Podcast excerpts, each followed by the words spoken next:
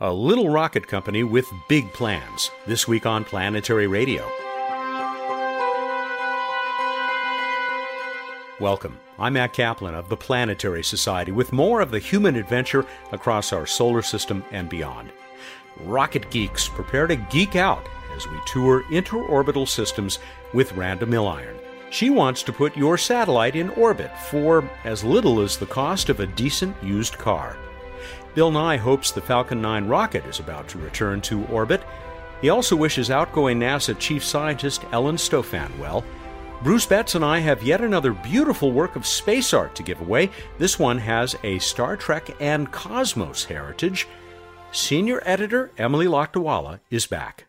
Happy New Year, Emily. We're uh, getting it off to a good start with your look forward at uh, what's coming up this year around the solar system. Yeah, I can't say I'm sorry to leave 2016 behind and welcome 2017, but at the same time, I'm so sad that this is the last year for the Cassini mission. Sad, but but proud, I'm sure proud and also really looking forward to this year because it's going to be quite different to past years on the mission. They're already in an orbit that passes really close to the F ring. That means they're getting amazing ring views. They're getting the closest ever looks at several of the little tiny moons embedded in the rings. And then uh, in April, they're going to get uh, into an even closer orbit with the spacecraft in between the rings and Saturn. They'll determine the mass of the rings directly for the first time. They'll be probing Saturn's magnetosphere in the same way that Juno is probing probing Jupiter's magnetosphere. It's going to be a really exciting year on Cassini, and it just comes to a, a sad but proud, like you say, end in September. Project scientist Linda Spilker will be back on the show very soon, probably just in the next uh, few weeks. Now, Cassini is only one of, as I counted, 20, count them, 20 spacecraft exploring the solar system. We're not going to get to cover all of those, but uh, give us another highlight. Well, I think another highlight for me is the fact that OSIRIS REx is going to be returning to Earth for a flyby. Also in September, they'll get a chance to try all their instruments on at Earth at the moon, and it'll be really fun to see those instruments operating. New Horizons is using the year to take observations of tiny Kuiper Belt objects, so that'll be super fun. And Juno is going to be continuing its science mission, taking lots of pretty pictures of Jupiter along with its science data. Maven has uh, gone into a new phase of the mission where they're going to be helping out other things around Mars. That's right. Maven is now in its second Martian year of operations, which is very important for its mission to study Mars's atmosphere. But at the same time, they've also begun regular data relay for the rovers for the first time. They do two communications passes every two weeks, generally one for each rover. They've already gotten some really high data volumes, 700 megabits for one Curiosity pass. And this is so important because um, those other uh, orbiters that have been doing this work, they're they're getting kind of crotchety, right? they're getting uh, older. There's no disguising that. It's kind of funny though. It, it's become a joke in my annual blog that every year I, I predict that we're going to finish the year with one fewer Mars spacecraft, hmm. and every year those spacecraft show me up, and I'm so happy to be wrong. Speaking of spacecraft uh, at Mars, that is uh, Curiosity doing okay, except for a little problem with the drill. Yeah, they seem to have developed some little internal debris uh, in one of the motors, the one that advances the drill down toward the ground as they drill. I think that they'll be able to get around this and use the drill again. It's just going to be kind of a painful process to troubleshoot it because it's intermittent. And that's the kind of problem that's really tough to troubleshoot, even at home, much less with a computer on Mars. There is much more to look forward to that uh, Emily summarizes very well in her December 30th blog entry. It's actually a part two of Looking Forward to 2017. You can look for our colleague's contribution. Part one, uh, that'd be Jason Davis looking at uh, stuff going on down here on Earth. Mostly lots of big rockets getting ready to fly. Emily, I look forward to talking to you again next week. Me too, Matt. She is the senior editor for the Planetary Society our planetary evangelist and a contributing editor to Sky and Telescope magazine. Also helping us start off the new year is the CEO of the Planetary Society, Bill Nye. Happy New Year, Bill. The uh, first conversation of uh, 2017. Oh, it's exciting. It is, Matt, because I think they're going to fly the Falcon 9 in the next week and a half. Uh, that's the hope, anyway, and this is a return to flight for that big rocket. You read the news reports that are carefully released I think they may have filled the tank too fast last time. And the temperature difference between this very cold liquid oxygen and the tank caused it to crack. And then liquid oxygen found a spark someplace and off it went. Man, that was, I went, you know, I drove by that gantry tower when we were in at Cape Canaveral for the launch of Osiris Rex. That was was a real explosion. Hmm. Falcon 9. Oh no, I'm sorry, it was a fast fire, but it was a very fast fire. to use and, uh, Elon uh, Musk's term for it. No, yeah, it and so I'm really hopeful that they're back to flight because that means then the Falcon Heavy will maybe fly in the next few months, and that means Lightsail 2 will fly again. On the second uh, Falcon Heavy, yeah, second, not second Falcon Heavy, yeah, yeah, and they they released that uh, image, the first ever uh, image of uh, a piece of uh, of the Falcon Heavy. So I guess it's moving forward. Fingers crossed. It's a big thing, you know. Everybody, the Atlas Five had how many engines, Matt? Uh, three. I'm sorry, I, I just said Atlas Five. This is how you end your career. The Saturn V had how many engines? Five. Five yes. F1s. The Falcon 9 had how has how many engines? 27. that's the Falcon Heavy. Has Oh, I'm sorry, 9. Engines. Of course, that's why it's but the it Falcon is, 9. It really is a different approach to rocket design and using a standard engine over and over. But when you start to lift something as heavy as the Falcon Heavy is intended to lift, you end up with a lot of engines. And so you just wonder if your reliability is going to stay high. And you got trying to light that many fires at the same time. But one test is worth a thousand expert opinions. I've read they can lose one or two of those as long as there isn't a fast fire in one, and they can still probably achieve orbit. So, uh, you know. It's, it's yeah. a cool idea. Let's, best of luck to them. Not that they need luck, best of success. Before you go, uh, a word about Ellen Stofan. Uh, oh, yes. We love her. She was the chief scientist at NASA until a couple weeks ago. She finally retired. Uh, she was great, or she is great. She really advanced science and exploration, and uh, for us at the Planetary Society, kept the eye on the prizes of discovering life on another world, and let's do real science. Let um, commercial companies do the hauling of stuff to uh, of material to low Earth orbit, and NASA do the exploring out farther and deeper into space. So, best of luck to Ellen Stofan in her next endeavor and I hope we'll get her back on planetary radio before too long. Thank you, Bill. Uh, Thank you, for- Matt. Happy New Year. Happy New Year again to you as well. That's Bill Nye. He's the CEO of the Planetary Society. Bill Nye, the science guy. On now to uh, a little place that is building big rockets out in the Mojave Desert.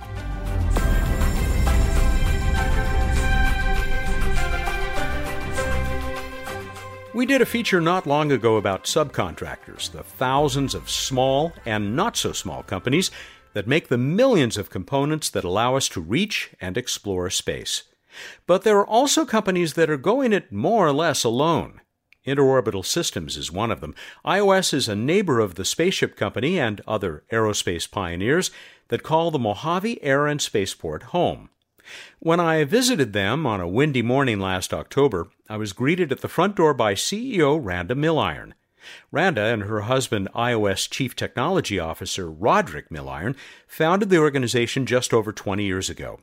Since then, they have steadily pursued a singular vision get their own and clients' payloads into Earth orbit and beyond as inexpensively as possible, relying on the simplest possible technologies and approaches. It has been a long, long haul, but Randa, Roderick, and their small staff believe they are on the edge of success. And a lot of clients around the world are along for the ride. We began with a tour of the shop floor. It could have almost been any machine shop, except right behind you is a cool looking rocket. Yeah, it is. It's, uh, it's, a flown rocket, actually. It's our first flight test vehicle. It's a CPM, that's the core component of all our rocket systems, a common propulsion module, uh, meaning it has an engine, it has propellant tanks, it has a payload section, also has a brain. We use these uh, in bundles to create all the subsequent Neptune series rockets that we'll be using in various missions. So it can fly on its own, or, and there are some really great illustrations on your website that show these big cubes, basically, uh, of these units bundled together. Yeah, that's a wonderful concept that we discovered, you know, many, many decades ago. I believe it was in Popular Science. It was a story about Lutz Kayser from OTRAG, uh, the German company from the 1970s, and he had come up with the idea of mass producing identical single modules and bundling them to meet various mission requirements. We thought that was brilliant, you know, and he was actually the first person that, that I could think of who who decided to use uh, commercial off the shelf parts uh, for his rockets. I think he famously used uh, Volkswagen uh, windshield wiper motors to turn valves or something like that. But we were so impressed with his ingenuity and his um, game changing uh, concept that uh, we thought, wow, this is great. This guy can do this. You know, maybe maybe someday we can do this sort of thing. It's a fascinating story, which I had I, I had never heard of this work, and we'll talk about it maybe a little bit more later. If IOS had as a motto, uh, it probably isn't "keep it simple, stupid," but you know, kiss. Mm-hmm. But that does seem to be the guiding principle here. Yeah, it's radical simplification of systems, and that yields less parts, less things to fail, less cost, that simple system is, in and of itself, more robust because of that sort of safety factor that you get with, with uh, using um, simplified systems that are contained in these CPMs and avoiding using uh, really um, expensive and failure prone parts like pumps and other things that people feel are required on a rocket. This is a, this is a simplification, it's a radicalization in terms of going to the essence of what a rocket is. And when you say pumps, you're talking about those, they're, they're amazing pieces of technology, the turbo pumps mm-hmm. that we see on almost all other liquid fueled rockets. Right. And this is a liquid fueled rocket. Mm-hmm. So if you don't have pumps, mm-hmm. spinning at amazing speeds. How do you get your fuel and oxidizer out the rear end? Well, there, there are a variety of ways, and pressurization is the simplest way. We use pressurized, uh, in, in some cases, nitrogen, in some cases, helium.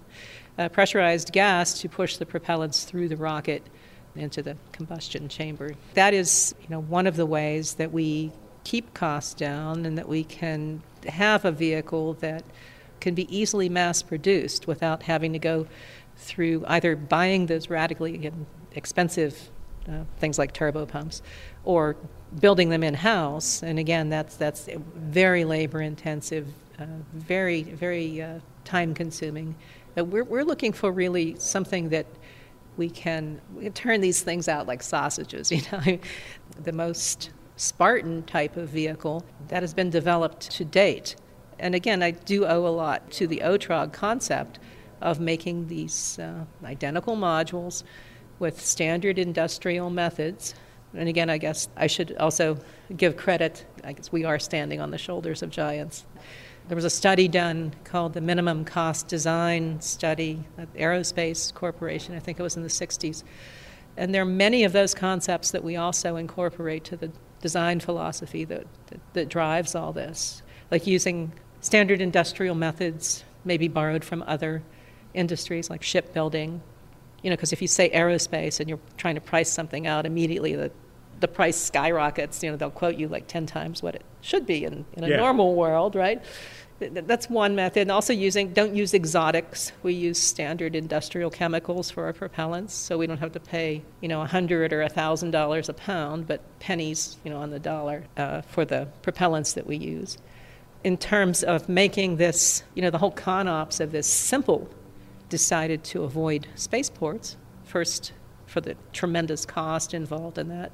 Second, for the, the scheduling problems that, uh, that happen when you have to get in that spaceport line.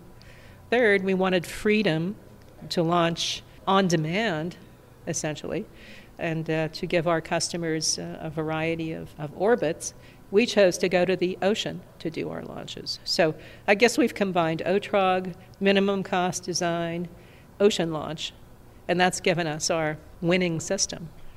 And behind us here, I, I caught it out of the corner of my eye as, we, uh, as I walked in. There's a whiteboard, and on it is a drawing of a partially submerged rocket. Yes. Which I assume it doesn't have to be simple to see. There's sea launch, mm-hmm. which is not exactly a simple system, but this looks like it is. Yeah, well, Sea Launch used to call us mini Sea Launch. so, so, and, and, it is, it is that. It's, uh, our spaceport is what you see in that, that little drawing. It's a rocket sitting in the water with a ballast unit, and that's the spaceport. We can take it anywhere we like. We'll be licensed for a particular latitude and longitude. this gives us, you know, the savings of, of millions and millions of dollars uh, over trying to launch out of, again, some federal spaceport that is in a fixed position and can only offer customers certain inclinations. Here we can move this, and you know, it is a completely mobile type of launch arrangement. It just gives customers uh, more options in terms of the types of orbits that, that we can deliver to them. You mentioned chemicals off the shelf as well. Yeah. Turpentine. Yes, yes, Artie, right? well, turpentine is our, uh, it, it, well, it's a hydrocarbon, not too terribly different from like kerosene or uh, some of the other propellants that are in use. Very dense, has a high uh, density specific impulse, as does our oxidizer, which is uh, white fuming nitric acid.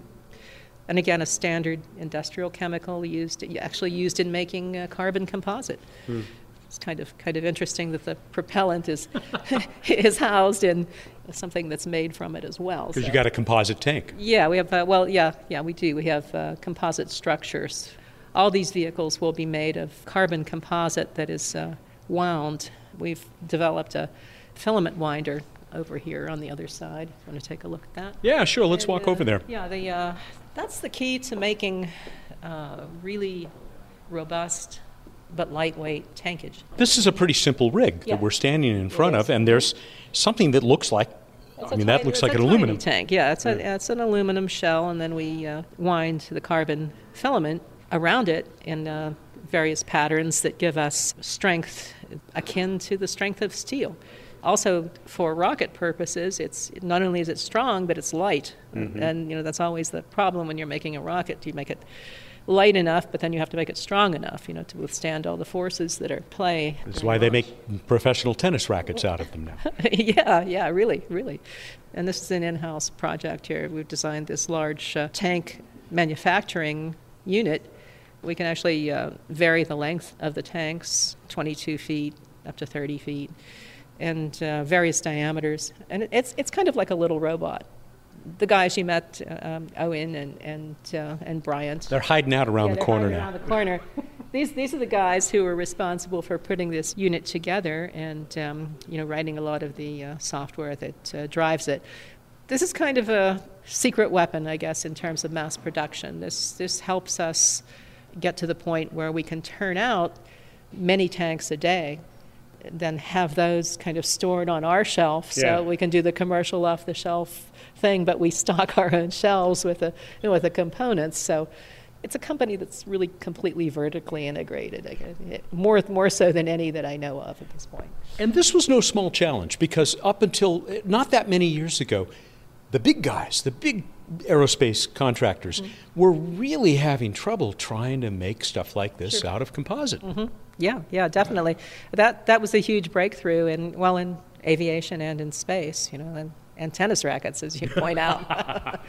For us, it's, it's, you know, it's our little robot here, you know, and, and this will be one of many that are uh, turning out the tankage. So if we are called upon to do, say, a rapid response type of mission, uh, we would be able to pull those tanks you know, off the shelf, bundle them in various configurations, like a, a, a Neptune 3 would have uh, three CPMs bundled, hmm. a Neptune 5 would have uh, five, or and a Neptune 8 which we're using in our Google Lunar X Prize mission. The Neptune 8 Luna, that is eight, eight of those uh, CPMs with an enhanced engine. We're, we're wholly into this modular thing. Everything is modular that we, we design. We have one set of tankage, it's identical. We have an engine that is identical. There's a 7,500 pound thrust engine for the uh, standard uh, CPMs. We bundle those to give us the requisite thrust that we need to lift a particular type of payload to a particular altitude. So, so all of these identical little Lego parts you know, we mm. have there uh, ready to assemble. With the, uh, the ocean launch aspect of that too, we can do a, a, a really rapid turnaround. And we, we could be ready with a rocket within a week. We're currently in flight test phase now, so we're testing the single units going through our licensing and uh, various analyses that we need to do to get all of that to happen for our orbital missions. Also, we're doing we're doing actually a space altitude mission prior to the to the um, orbital mission. So that'll be a ballistic flight, a suborbital space altitude flight. That'll also be launched from the ocean. Yeah, yeah. We want to we want to start doing everything uh, from our main center of operations, which, which will be the water. We're, we're at a really critical phase now, and it's it's exciting and terrifying, and you know all, all of those things. well, space is hard, which we'll probably come back to when we sit down in a few minutes. But anything you want to say about the the business end of uh, of the CPM, the rocket engine? Yeah, that's uh, the rocket engine is designed uh, by Roderick Milliron, uh, my husband and co-founder of the company, and the CTO here, and the really the brains behind the, all these systems. Who has passed by a couple of times getting he's, work done. He's actually working on uh, on the next uh, iteration of this this rocket. So um, not only is he a designer, but he uh, he taught himself to machine, and hmm. he makes the initial parts. He makes the prototypes. That's kind of an interesting opportunity for any engineer to be able to design while making the part. Also, change you know change it if something looks like it should be you know slightly different. This is gives him a lot of freedom in the doing what he does best. When we started uh, our, doing our rocket work, we started with engines. If you don't have an engine, you don't have a rocket. Right? We've seen people in the industry you know, go the opposite way, starting with a, a large uh, rocket or plane and then uh, trying to fit an engine in to that existing body and and sometimes have to change what engine they're going to use in the mid in midstream or they're stuck and they can't change you know so then, then they, they try to seek another path but we started with the engines and the propulsion systems, and that was 20 years ago with the Pacific Rocket Society, Experimental mm. Rocket Society. Got a good friend who works with them. Oh, yeah. The whole kind of framework of, of that group, one of the longest standing experimental rocket groups in the world, that was to, to push regular folks right, mm. into the opportunity to make real functioning liquid rocket engines. So this was a fabulous mentor setup. We had people from Aerojet, Marquardt, these are the, the, the old companies, North American, you know, uh, of, uh, yeah, uh, you know, the sure. people who made the original rockets. Those people were our mentors, you know, and it, and it was all hands on and it was completely fabulous. You know, we, we had, there was, there's a test site and, uh, also a site we still use for our test flights uh, north of Mojave. That was a fantastic opportunity for all the people involved. Many of the people involved there have now gone on to uh, uh, make rocket companies of their own. You know, that group and, and that area still exists uh, for, for experimentation. Yeah, they're still flying rockets out of there, right? Yes. I don't know of anywhere else in the world where you can do that sort of thing if you're, you know, not a government entity. You know, you, you know, to do that as a private citizen is uh, one of the great things of being an, an American, I suppose. I don't know, but this is this is really one of the only places that that can happen. You've heard of a TubeSat, maybe? But well, I know you've heard of a CubeSat. CubeSats, sure. yes. TubeSats, not until I started to learn about you folks. Yeah, yeah, we uh, we invented the TubeSat. It's another form factor of a pico satellite. This is the class of these these tiny, and I, I do like to call them handheld because you can see it fits in the palm of your hand. Yeah, we do right? the same with LightSail sometimes. Yes, yes. You know that's probably the the best STEM tool ever invented. Hmm.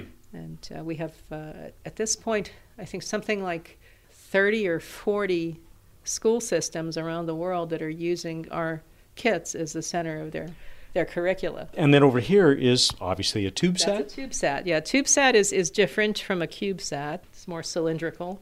Uh, CubeSat also has a an internal chassis. That's sort of the frame, right? Yeah, uh-huh. but the TubeSat has no frame. It's made completely of circuit boards. So it's lighter, but it gives you almost the same amount of uh, payload space. It's about 250 grams of, you know, put your app in there, whatever it is, you know, whether it's a camera or you know, micrometeoroid counter or whatever it might be, or some art project, you know. Art project. I saw mm-hmm. that on the website. I'll ask you about that. But yeah. also using a lot of off the shelf parts, like your, your uh, radio equipment.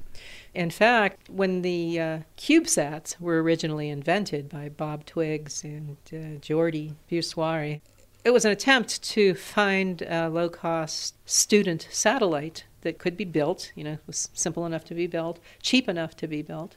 They went with off the shelf items because these satellites were not meant to last for, you know, five or ten years. They were supposed to be short lifespan mm-hmm.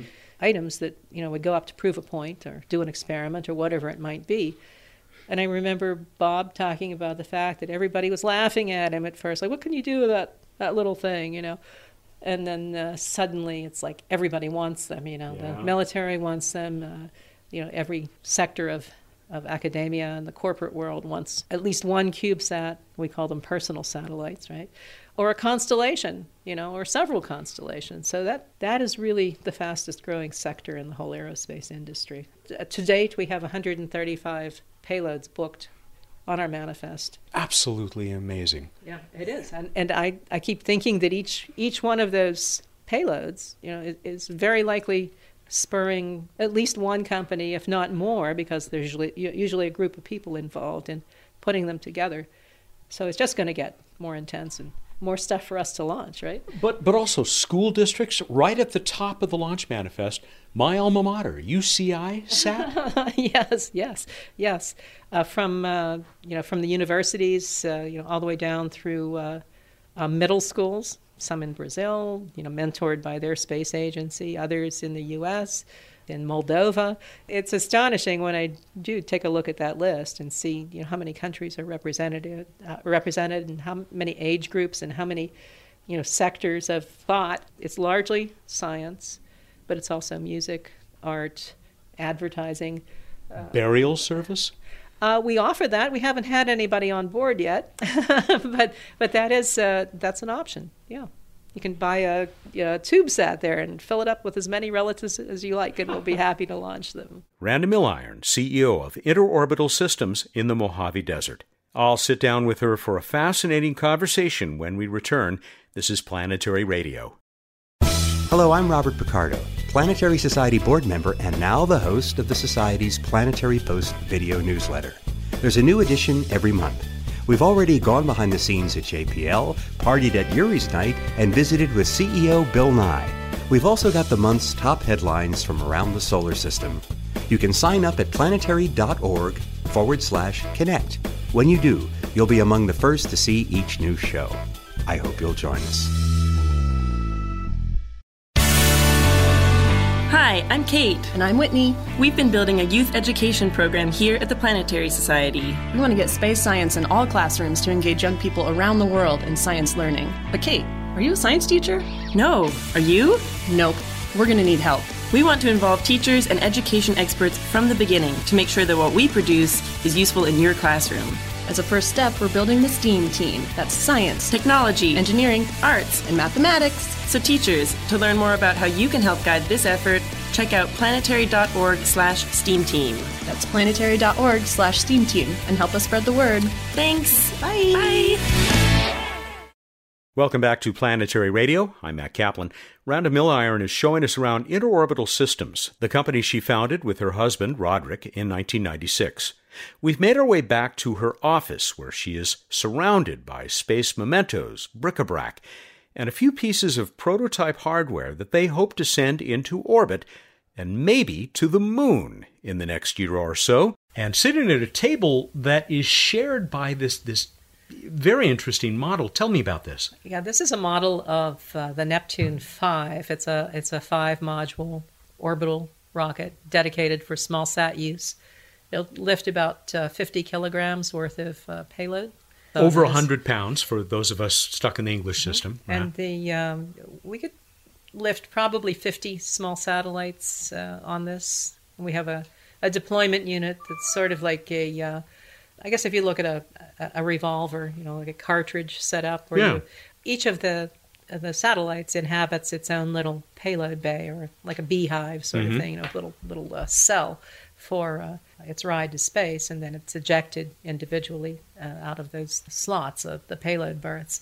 But uh, that sits at the top of this configuration of the five bundled modules.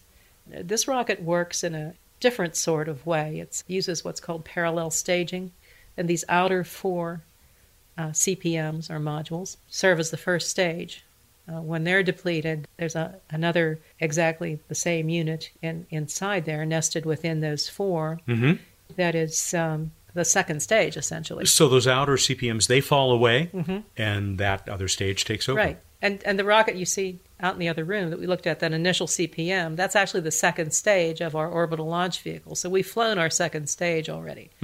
I kind of like to think that's a you know it's a pretty good technology demonstration to show that we're on the right track of uh, being able to do space launch. Right? We're as I said, we're still in our test phase. We we expect our launch licenses and uh, you know all the permissions we need to come in uh, after the test flight series, which uh, should be sometime around I, I, would say the second quarter of 2017. So we're looking to go operational for orbital launches then.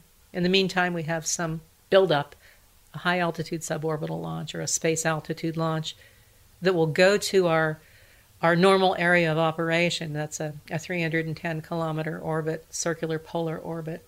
Uh, we chose that uh, because we would intentionally limit the lifespan of the satellites.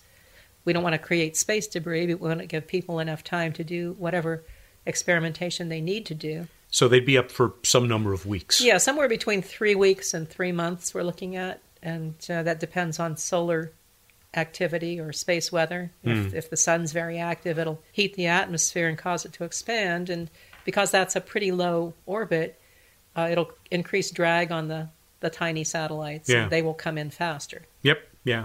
And this is also why LightSail, when it was in low Earth orbit, mm-hmm. it was in space, but there was still so much drag that uh, yeah. didn't stay up for long. Yeah. Only yeah, about a week. But I love the whole concept.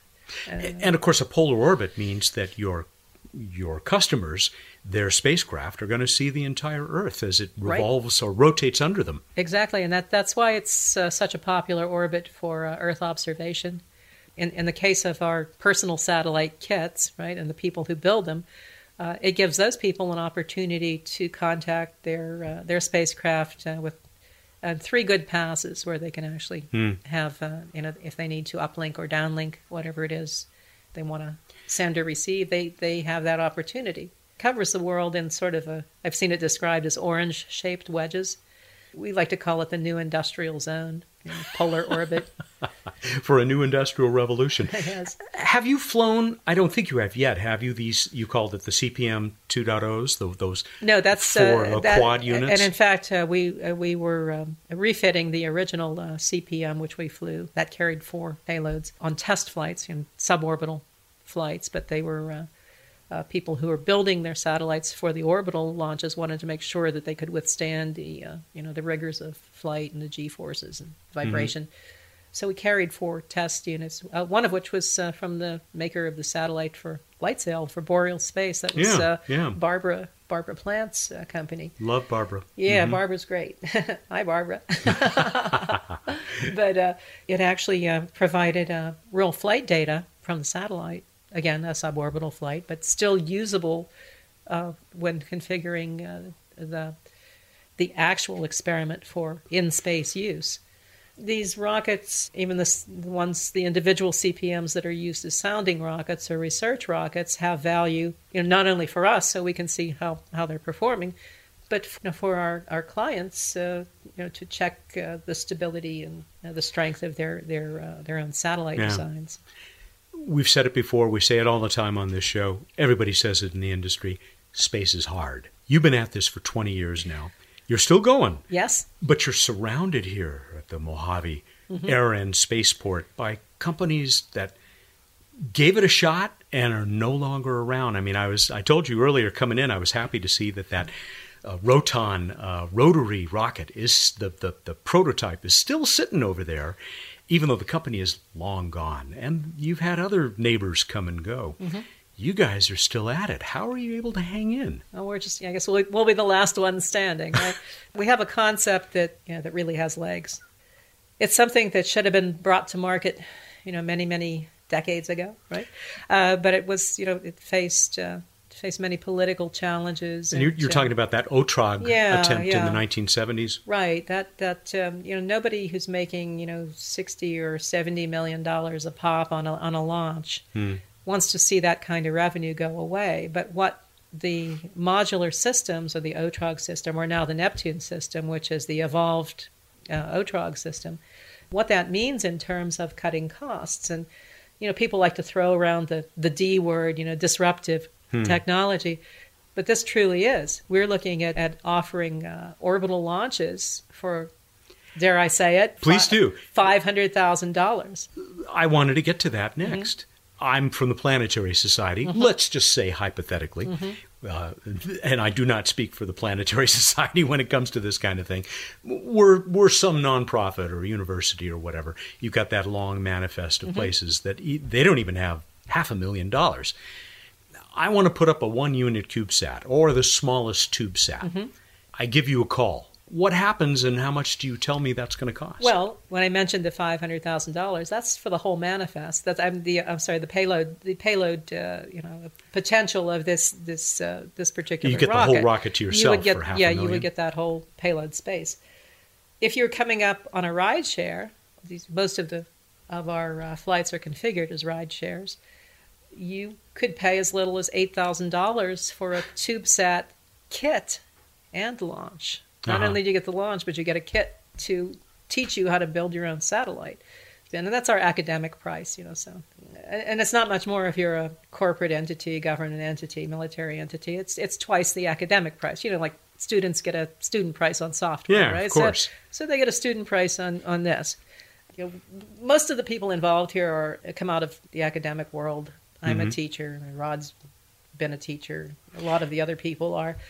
We like to see actual hands-on, you know, work results that can be measured and, and, and can be savored. Right in this case, you know. good ed- educational principles. But Yeah. Mm-hmm. for the benefit of the audience members who are now shaking their radios or their smartphones because they think there was some kind of a drop out there, you said eight thousand dollars Yeah. for a spacecraft Yes. and the launch that gets it No. into low, low Earth orbit. Now you have to build it yourself. Okay, Okay. but but there's uh, the the kit. It comes with a very extensive guide. There's a uh, also a very active forum uh, of people who are doing nothing but building our kits. They help if there's a problem, and we have people on staff who also help.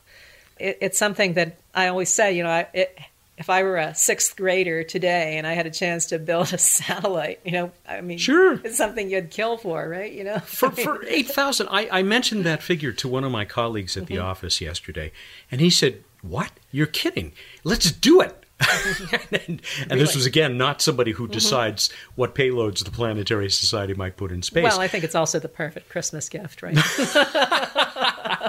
Well, it's certainly more w- within reach than uh, the people who want to take whole human beings up, Mm-hmm. even though that's also getting cheaper.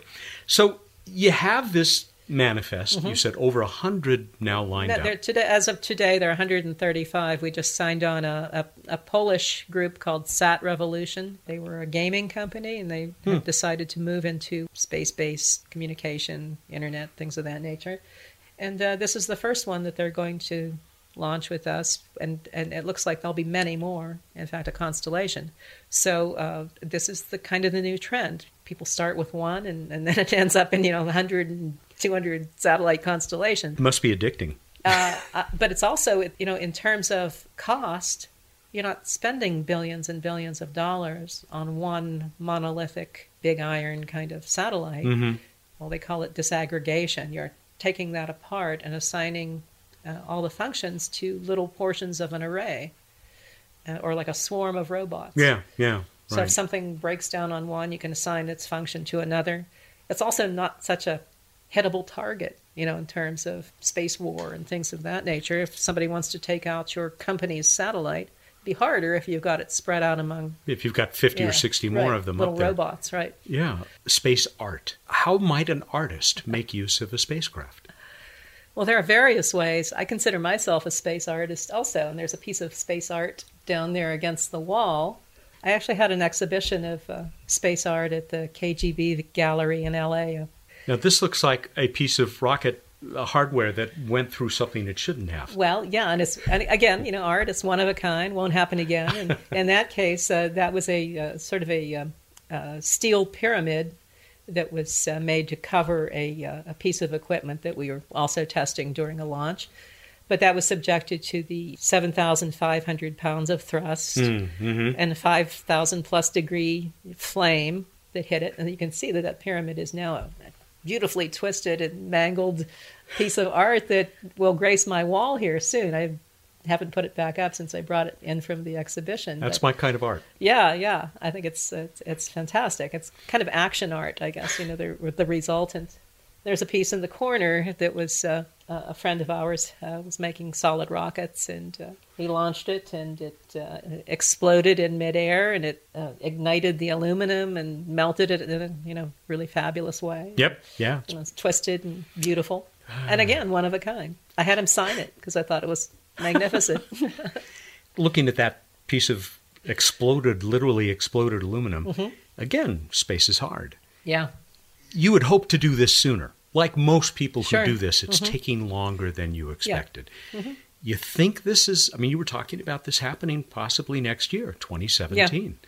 Is it realistic? Are you going to be able to It's pull realistic this off? It's realistic if all our all our tests goes as planned and uh, all our paperwork, you know, gets through in a in a in a way that's uh, timely. Hmm. Uh, yeah, I think that's a that's a realistic date for us. So we're looking also during 2017 to do a lot. I mean, there's we have a lot on our plate. We have a a Google Lunar X Prize flight. Next thing I was are- gonna ask that you we are trying to finish there before the end of the year. We have a precursor lunar impactor flight that we're doing with Ed Belbruno.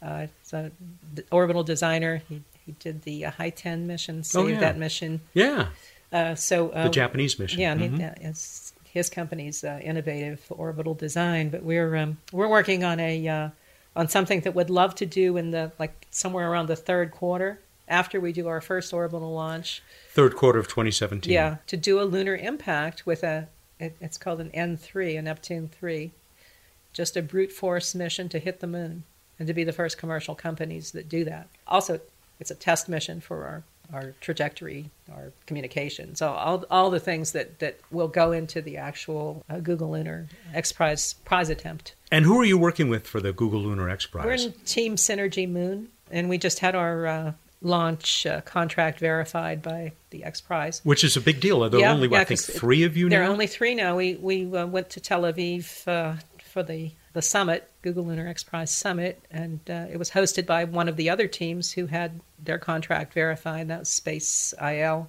the Israeli team. Moon Express also has a, a contract. Maybe there will be four at the end of the year. Another big challenge, of course, getting your launch certified, big step.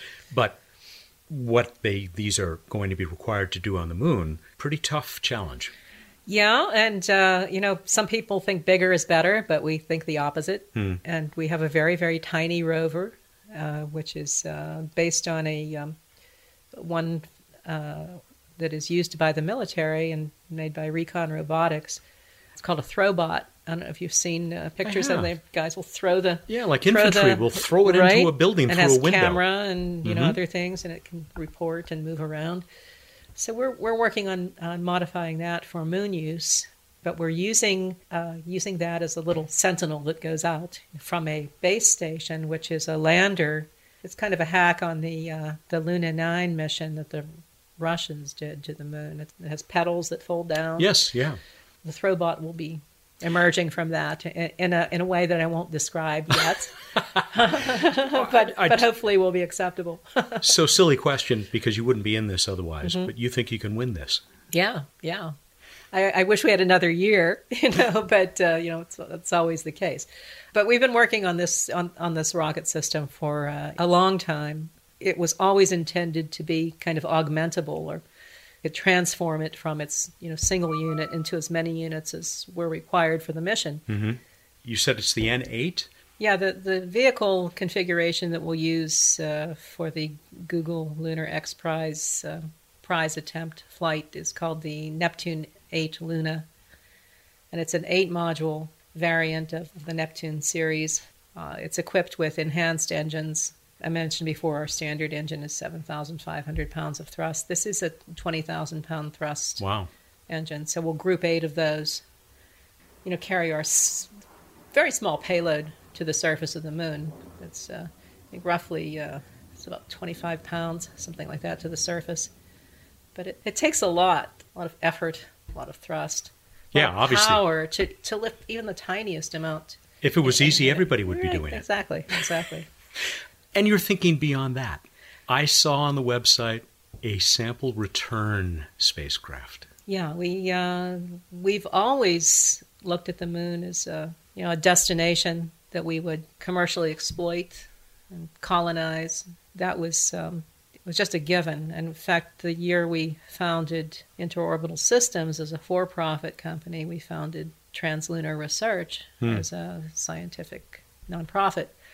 And that was always for not only that commercialization and uh, the colonization of our moon, but for the moons in the in the solar system. So uh, it, it's important to us to you know, not just not just stay here, but to go out and out and out. Yeah, we feel the same way. Yeah, yeah. I mean, that's kind of our destiny.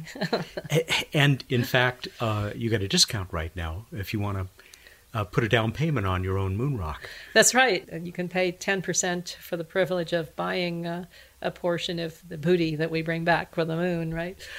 We're looking at 2018 for that, and we, we do have. Um, Gosh, we do. That's have, still, I, am sorry. That still mm-hmm. seems so ambitious. I mean, a sample return. How well, many times has that been done? Count on one hand, right? yeah. yeah. But at that point, we will have gone to the moon twice, hopefully, already. So this is a this would be a rocket back sort of a, a deal. We have a lander, and uh, the central portion of that would be the little collection unit. How about human spaceflight? yeah. our, our original idea when, in founding both these companies was to be able to fly ourselves and to go to the moon and other destinations. We like we like Venus a lot too. Um, well, you, you don't want to land there, no, don't you want to be like the uh, cloud? You know, I, I have an article in Ad Astra. I think it's from like 2004, probably, called the Floating Cities of Venus. Definitely science that, fiction. That's, uh, no, not really. No, there's a said there's an area in the the Venusian atmosphere that is uh, Earth-like. Uh, we've talked about yeah. it on this show, as a matter of fact, yeah. and uh, putting a balloon there, yeah. and, or a research platform or with humans on it. City, yeah, right. But but then there's the red planet. I mean, you know, not too far from here, Elon Musk. Yeah just talked about flying 100 people at a time on he, rockets. He can cover that. I'd like it too. I'd like to visit there. You know, when you're looking for something to terraform, you want to go where there's an abundance, mm-hmm. not a scarcity. And in terms of Venus, you know, it's too much of everything, right? Yeah, yeah. So you've got, uh, but you've got all the components for, uh, you know, life support in terms of like, you know, you, you can pull oxygen out of the atmosphere. You can pull uh, a variety of uh, all the all the things you need to build a civilization, essentially, or to live off the land, even though you're in the, you know, the cloud layer, right? You've got an Earth-like zone in mm. there that can be used. So we're we're we're excited about that. We're planning a, a, I guess it would be the first private sector Venus mission as well. We're busy. yeah, you know? busy, and I mean your rockets currently small won't stay mm-hmm. that way. Your payloads small. Yep. But you're thinking real big. Does yep. that say something about why you and Rod got into this in the first place? Could be, could be. I mean, we we always had the vision to do this. We wanted to do it. It was a personal love of all things space. So I, I think that drives all our thinking. You know, you start small, right? But uh, at least you start. One step at a time. Randa, I have thoroughly enjoyed my visit, and it's I fun sh- talking with you as well. I sure hope, obviously, if these things come together as you plan and hope they will next year, I look forward to talking again. Look forward to it as well, definitely. Randa Milliron, CEO of Interorbital Systems at the Mojave Air and Spaceport. We've got great images, video, and links on this week's show page at planetary.org/radio. In December, a Japanese cargo transfer vehicle carried Tancredo 1 to the International Space Station. Starting with an Interorbital Systems CubeSat kit, the tiny spacecraft was built by middle school students in Brazil. It's the first IOS hardware to reach Earth orbit.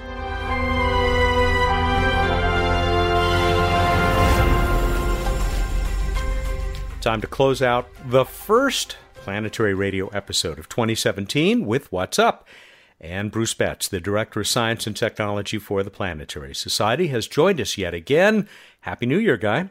Happy New Year, Matt there's all kinds of good stuff going on, and I hope it's going to be a good year in space. How's the night sky starting out? Well, it's starting out uh, good if you like your bright planets. Uh, still got Venus hanging out, just dominating the uh, the western sky in the early evening, looking like a super bright star. And to its upper left, uh, much much dimmer orange Mars, Marsish, Marsish orange, orangish Mars. Yeah, and then in uh, the pre-dawn we've got Jupiter already. It's actually rising uh, late evening, middle of the night, and then is up high in the south in the uh, pre-dawn. I wonder if we can get Crayola to come out with a, a crayon that's that's Mars orange. Well, you work on that. Meanwhile, we move on to this week in space history. 2004, two events happened this week at nearly the same time. We had Stardust flying through the coma of a comet, later returning those samples to Earth, and the Spirit rover landing on Mars. That was one of the greatest moments on this radio show when I was talking live with uh, a guy with the Stardust mission, and he saw it re-enter the atmosphere as we were talking. Wow. It, was a, it was a very cool moment. On to random space fact. Where's that little rumble at the end there? that, that's my giant dog. Sing along, giant dog. that's Max in honor of uh, going to the, the arbitrarily defined new year, but the length of a year is not arbitrary as one orbit around the sun. A Pluto year is more than 90,000 days long. yeah, huh. that's a long, long year. That's a lot of days. Move on to the trivia contest. Who was the earliest born human to reach space using the FI, FAI definition of 100 kilometers? And this one's uh, all complicated. How how'd we do? We had a really nice response, I think, because of the prize. Normally, it's kind of reduced uh, in between uh, the holidays or among the holidays here. This one, we got a good turnout. You were talking about arbitrary limits or thresholds, and I guess yes. this is also kind of one of them, right? The, the Kármán the Kármán line, named after von Karman, the rocket science kind of guy who uh, was at JPL. But it actually turns out when I was looking into it as a bit of a physical basis. Maybe I'll, I'll talk about it in the future that gets you where you balance things like lack of lift with uh, lack of atmosphere and orbital velocity and stuff like that. But still, it comes out to 98 point something kilometers. I said, hey, let's make it 100. Yeah, this is why uh, von Karman uh, they named an auditorium after him because he was a smart guy. he did, did, a lot of stuff, but uh, yes, this is the arbitrary definition of where space starts, uh, because of course the atmosphere blends into space, but mm. it did it did have a little tiny bit of physical basis. Random.org picked out Vicky Knorr in Louisville, Kentucky, as uh, this week's winner if she got it right, and I'm pretty sure she did because this is the answer we got from virtually everybody. Vicky, uh, only been listening since May, has become a very enthusiastic uh, listener to the show. Somewhat inspired too. She uh, let me know a couple of weeks ago that she is uh, going back to school as a as an aerospace major. So uh, good oh, on you, neat. Vicky. She said, Joe Walker, Joseph A. Walker, born February 20, 1921, that's about five months before John Glenn, was the pilot of the first two spaceplane flights. She's talking about the X 15, of course, making him the firstborn human in space. Yes, indeed. If you go to orbital, as people may have mentioned, uh, then it's uh, Georgy Beregovoy. I'm sure I pronounced his name wrong, who flew on so- Soyuz 3 in 1968. He was born about three months after Joe Walker. And then comes John Glenn. Vicky, you are going to get that really terrific print from Marilyn Flynn, one of the space artists who was uh, on the show just a couple of weeks ago.